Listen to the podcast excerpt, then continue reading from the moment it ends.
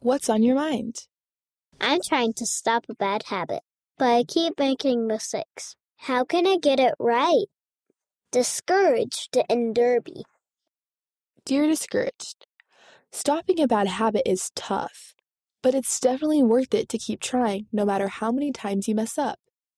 Trying, failing, and trying again is part of everyone's journey, so be patient with yourself. Elder Dieter F. Uchtdorf taught, Our destiny is not determined by the number of times we stumble, but by the number of times we rise up, dust ourselves off, and move forward. So keep going, the friend. Five tips to power up your habit breaking. Number one, replace a bad habit with a good one. Plan something to do instead when you are tempted to do your bad habit. It can be small. Step two, read the Book of Mormon. Do you want to get rid of a bad habit? Read the Book of Mormon, said President Russell M. Nelson. It will bring you closer to the Lord and His loving power. Step 3 Ask for help. Talk to your friends and family members about your goals and ask them to support you. Step 4 Surround yourself with hopeful words.